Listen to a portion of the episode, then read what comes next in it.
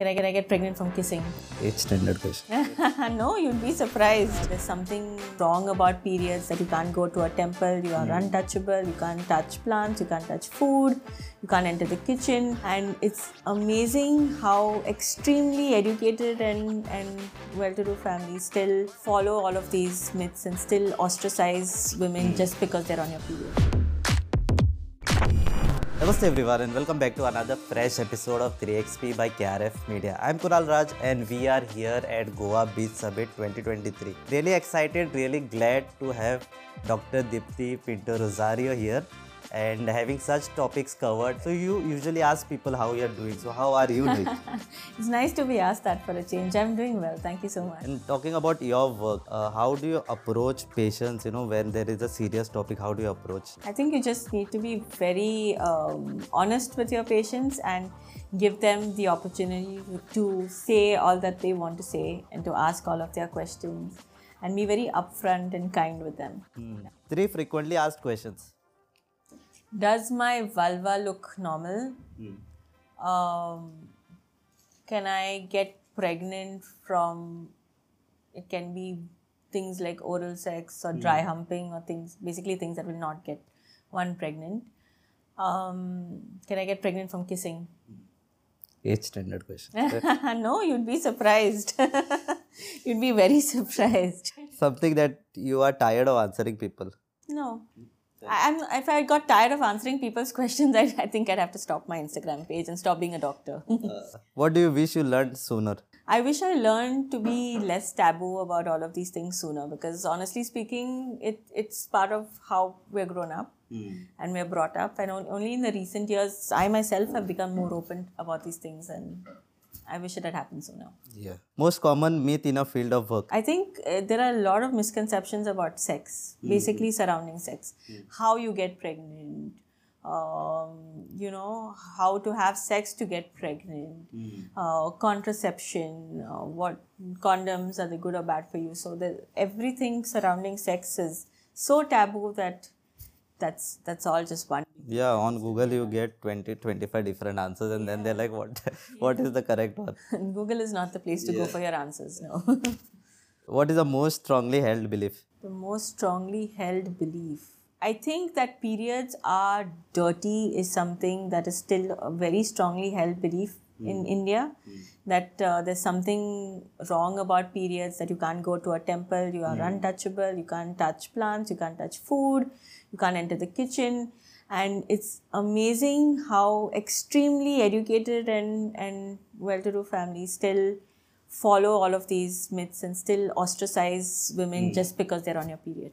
Can you explain some advancement in your uh, field So- in technology and uh, Um, gynecological surgery has gotten a lot uh, more advanced these days. So before we used to do a lot of open surgeries, uh, you know, by having to cut, give a person a 9, 10 centimeter scar on the abdomen. But now we can achieve the same thing laparoscopically uh, by using uh, long instruments and just one centimeter incisions. We can remove entire organs. Uh, and even more recently, now we have robotics. So, a robotics is a thing where the patient is being operated on by robots. Hmm. So, there are robotic hands.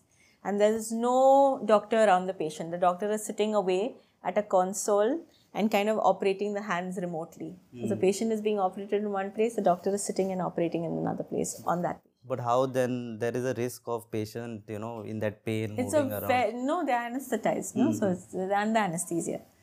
So it's a very advanced field, but that that's the but that is there here modern in science. Goa. It is. It is there.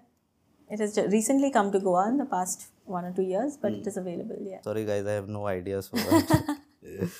okay, so how do you address any concerns or fear that a patient may have about their reproductive health? So I, I again um, I let my patients uh, speak. I think that's very important. Many patients don't feel heard, and a lot of times they just they need to vent, and they, everything needs to really come out. And once I have a good idea of what their concerns are, hmm. then we proceed with the necessary investigations. We look into what the problem might be. We come to a conclusion, and then we try to get through it as a hmm. team.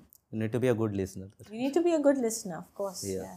Having all the patience and yeah. and you have been posting posts on Instagram, right? Re- regarding more awareness. So how is that going on? Like response and stuff. It's going really well. Getting more of like or something? No, right? I mean, uh, I do talk a lot about uh, sex, uh, so I get a lot. I do get some flack over there because I think some audiences are not ready for it to be spoken about because it's still India and it's still a little bit of a taboo subject. But other than that, I think people are really responding well, and these are things that need to be known. There are just too many myths and misconceptions. I think everything is just it's just there it's just matter of fact and and things need to be clear. Hmm. It's happening whether you're able to accept it or not hmm. it's still going to be happening right? Hmm. So it's better that people have the right information about it But Instagram does it take down some of the posts because it has some community guidelines and stuff if you're posting? so i don't post anything that's been taken down but there is this thing called shadow bans. Have you heard of shadow bans? So when you talk about when you say sex or when you type the word sex uh, some people say that instagram kind of shadow bans you where they don't push out your posts as much. So we creators have this thing where we'll write sex but instead of e we'll put the euro sign you know little hacks like that to prevent being shadow banned by instagram Hmm. But what if you're saying the word, then you mute the word and you put? I don't, I don't, because then what's the point? Then the you whole are point shadow is, banned already. Then I'm, there's no point to what I'm doing, you know. Yeah. The whole point is to take away the stigma from all of this. Hmm. You're already shadow banned. How do you handle cases involving high risk pregnancies and what kind of support do you provide? So um, uh, we work as a team, uh, my husband and I. So we, uh, also we have our extended team of anesthetists and pediatricians and all of that. We have an ICU set up in our hospital. Uh, we are extensively trained in high risk pregnancies. So um, we provide the best care to our patients. Where do you practice? I have my own hospital in Porvorim. Uh, Do you know Porvorim? It's just across the river from Panjim. Yeah, so it's called Pinto Rosario Hospital and it's uh, a family thing. It's been around for a long time. Hospital by the beach, by the river. no, no, it's not by the river. it's in a little sleepy village called Porvorim. Usually, people have this notion that uh, only rural people have misconception about reproductive health. Is that really the case? Not at all, not at all. I think uh, it, it, it has no discrimination. okay, so because uh, people tend to be very secretive and taboo, and and you know, uh, parents feel a little shy still to talk about these things openly.